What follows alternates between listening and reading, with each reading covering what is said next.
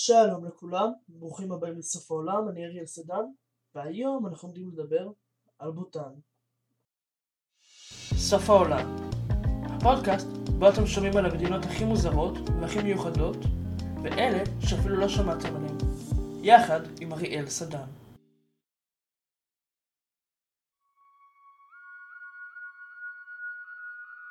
בוטן היא מדינה בהרי ההימאליה המזרחיים, וידועה גם כממלכה בודהיסטית האחרונה. היא גובלת עם המזרח האוטונומי הטיבטי מצפון והודו בדרום. כלכלתה המסורתית התבססה בעיקר על חקלאות לצריכה עצמית. החקלאות תפסה רק כ-55% מהתמ"ג בממלכה, מאז שהפכה ליצרנית חשמל ואנרגיה הידרואלקטרית. טוב, עכשיו יש לנו קצת מידע על בוטן, בואו ניכנס להיסטוריה שלה. אז עד שנת 1627, העולם המערבי בכלל לא ידע על הקיום של בוטן. עד שהתגלתה על ידי שתי נזירים ישועים מפורטוגל. ההיסטוריה המוקדמת של בוטן מאוד היסטורית, אשר בחלקה הושפעה מטיבט, אשר משם הוא הגיע רוב ההשפעה התרבותית. למרות שהיום אפשר לדעת על פי עדות ארכיאולוגית, כמו כלים, כלי נשק ומבני אבן, שההתיישבות בבוטן החלה בשנת 2000 לפני הספירה, מאז ועד היום. במאה השביעית החלה השפעת הבודהיזם על בוטן, כאשר סונג צ'אנג גאם פו, המלך ה-33 של טיבט, הורה להקים מנזרים בכל מחוזות ההימאליה על מנת להכריע את כוחות הרשע ולהפיץ את הבודהיזם. מבין כל 108 המנזרים שהוקמו, שניים מתוכם הוקמו בתוך בוטן, מה שגרם לשינוי תרבותי גדול שהתחיל את התרבות הבוטנית המודרנית. באזור המאה ה-19 השתנה דגל בוטן לדגל כתום וצהוב עם דרגון סיני במרכז, מה שהעניק לבוטן את השם ארץ הדרקון והרעם. ובשנת 1998 רוב תחומי המלך עברו למועצת שרים, הקבינט המדיני, בשם לנגי צ'ונגצונג. חברי המועצה נבחרים על ידי כהונה כללית כל חמש שנים.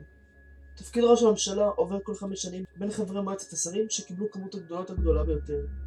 בדצמבר 2006 ויתר המלך על כס המלכות לטובת, לטובת בנו, על מנת שיקבל הזדמנות לשלוט לפני המעבר הסופי לדמוקרטיה. הנסיך הבטיח לקדם ביולי 2007 שבע מתוך עשרת חברי הקבינט התפטרו על מנת לקחת חלק בתהליך הפוליטי.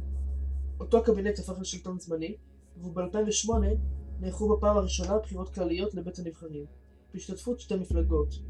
לאחר מכן בוטלו כל סמכויות המלך השונות, ביוזמת המלך כמובן, ובוטן הפכה למדינת חוקתית. טוב, עכשיו כשסיימנו עם כל הכאב הראש הפוליטי הזה, וכל ההיסטוריה הזאת, חלקכם אולי גם שואלים, איך אנשים חיים בבוטן? איך בוטן המודרנית נראית? טוב, אז ככה. בבוטן אנשים חיים בצורה אחרת לגמרי ממה שאנחנו מכירים. הגברים במדינה לבושים בלבוש מיוחד, בשם גאו, והנשים במדינה לובשות קירה. אפשר גם לראות ברחובות העיר הבירה שלהם, טימפו, כי אין רמזורים, אלא שוטרים שמכוונים את התנועה, כמו בעבר. בנוסף, ניתן לראות כי בבוטן שיעורי הפשיעה מאוד נמוכים, משום כ-75% מן האוכלוסייה הינם בודהיסטים, אשר שומרים על המסורת במחשבה כי דבר זה מייחד ומגן עליהם. חלק מהמסורת הבוטנית הם פסטיבלים הדתיים. הפסטיבלים הדתיים בבוטן נקראים צ'צ'ו, והם מהדוגמאות הבולטות ביותר של התרבות העשירה החיה של בוטן. הפסטיבלים הם לכבודו של גורו רימפוצה, מייסד הבודהיזם הטיבטי, הנחשב גם כבודה שני. על פי האגדה של גורו רימפוצה, הוא הגיע לבוטן על גבי נמר כדי להכניע שדים ורוחות רעות, שמנו לפצל את הבודהיזם בבוטן. הם גם רואים בפסטיבלים הזדמנות לצבור זכות קרמית כלומר לשפר את הסיכויים שלהם לגלגול טוב יותר בחיים הבאים ולהתקדם לכיוון הערה. הפסטיבלים מתקיימים כמעט בכל מחוז בזמנים שונים והם מתקיימים בימים בעלי סגולה בסביבות היום העשירי של החודש ונמשכים שלושה ימים. מרכז הפסטיבלים נמצא במנזרים בהם הנזירים רוקדים ריקודי מסכות והמאמינים חשים כיצד הריקוד מעורר כוחות רוחניים. וכדי להוסיף קצת על המידע שבוטן עברה בשנים האחרונות, מאז דצמבר 2004, השינוי בבוטן הפך לאסור. כן, אסור. בוטן היא המדינה היחידה בעולם שבה העישון בציבור אסור, למרות שעדיין ייבוא אישי של סיגריות ועישון במרחב הפרטי אינו אסור. למרות שבממשלה מקווים כי מיסי היבוא הכבדים והלחץ החברתי הפחיתו את מספר המעשנים. למרות שמאז פתיחת בוטן למערב, כמות המעשנים עלתה, ולכן גם עלה העונש. ומאז 2008 העונש של מכירת סיגריות הוא כ-232 דולר, וב-2010 אפילו ניתן לקבל בין 3 ל-5 שנות מאסר למי שנתפס כחלק ממכירת סיגריות. עוד עובדה מעניינת לגבי בוטן היא שיש משהו אחד שתופס את העין של כל התיירים שמגיעים לראות אותה בפעם הראשונה. לא משנה לאן הוא הולך. על כמעט כל מבנה שקיים בבוטן שמשוייך למגורים, ניתן לראות על, הקיול, על אחד הקירות בצורה כלשהי פינס. כן, שמעתם נכון. נשמע קצת מוזר, אבל פינס הוא מראה מאוד נפוץ בבוטן. אפשר למצוא אותם גם תלויים בבתים כשרשראות, כפוסטרים, פסלונים ועוד.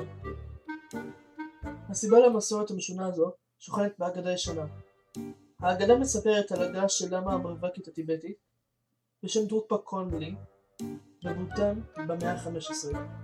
האגדה אומרת שדרוקפה קונלי שהגיע חץ מטיבט כדי לזהות, מיקום, כדי לזהות מיקום חדש בו יוכל להפיץ את תורתו הבודהיסטית. החץ נפל ליד אתר הנוכחי צ'ימי לקאן בפונקה והוביל אותו לבוטן. במהלך החיפושים אחר החץ פגש אישה צעירה שהאמינה במטרתו. הוא בילה איתה את הלילה ולאחר מכן בירך אותה עם צעצעיו.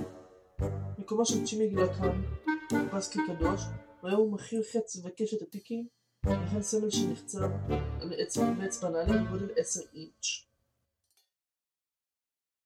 עכשיו בואו נדבר קצת על תיירות.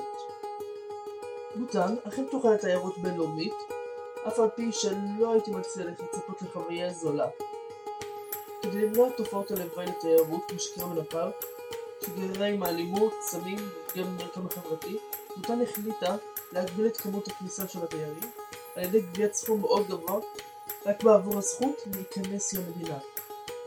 כל תייר אשר נכנס לבוטן, יכול לשלם 200 דולר על כל יום ביקור במדינה.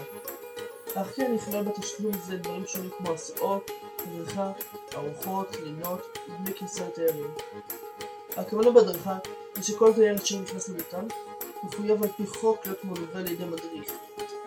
אבל למרות כל המגבלות האלה, מותר עדיין יש המון מה להציל לתיירים. כמו נגיד, האתר הבא שלנו.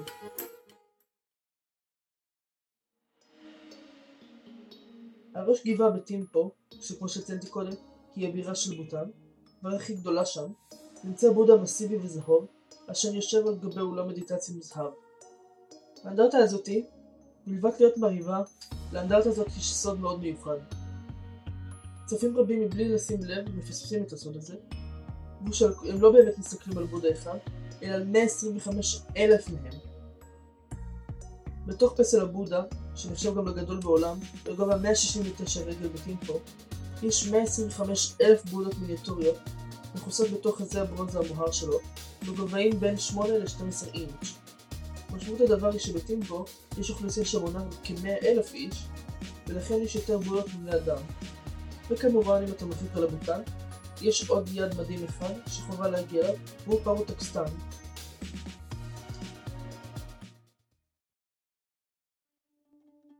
פארו טקסאנג הוא מנזר מפורסם אשר נמצא על קצה צוק בגובה 320 מטרים בעמק עליון של פארו בבהוטן. בנוסף המילה טקסטן עומדת בשביל הקל של הנמל. המקדש נבנה באזור 1692 באזור מערת סנט איפה שגור רינפוט עשה מדיטציה לפני יותר מאלף שנה.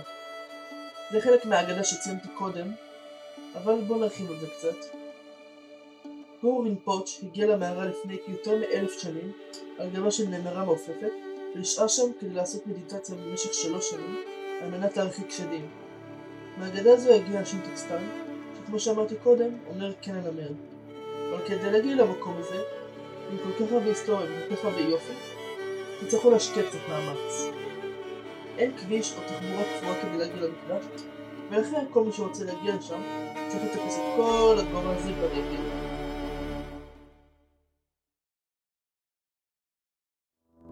זה היה הפרק לבוטן, אני מקווה מאוד שהרחבתי לכם קצת את הידע, ואני אראה אתכם בפרק הבא. אבל לפני שאני הולך, אני כן רוצה להגיד לכם את זה. בשביל הפודקאסט, פתחנו אינסטגרם חדש בשם סוף העולם. אתם מוזמנים לעקוב אחריי באינסטגרם כדי לגלות מתי יהיה פרק הבא ולקבל התוצאות אליו. ואני אראה אתכם בפעם הבאה. ביי ביי. הפרק הזה הופק במסגרת לימודי הרדיו של מגמת תקשורת בקריית החינוך גינסבורג יבנה, כאן כל יבנה.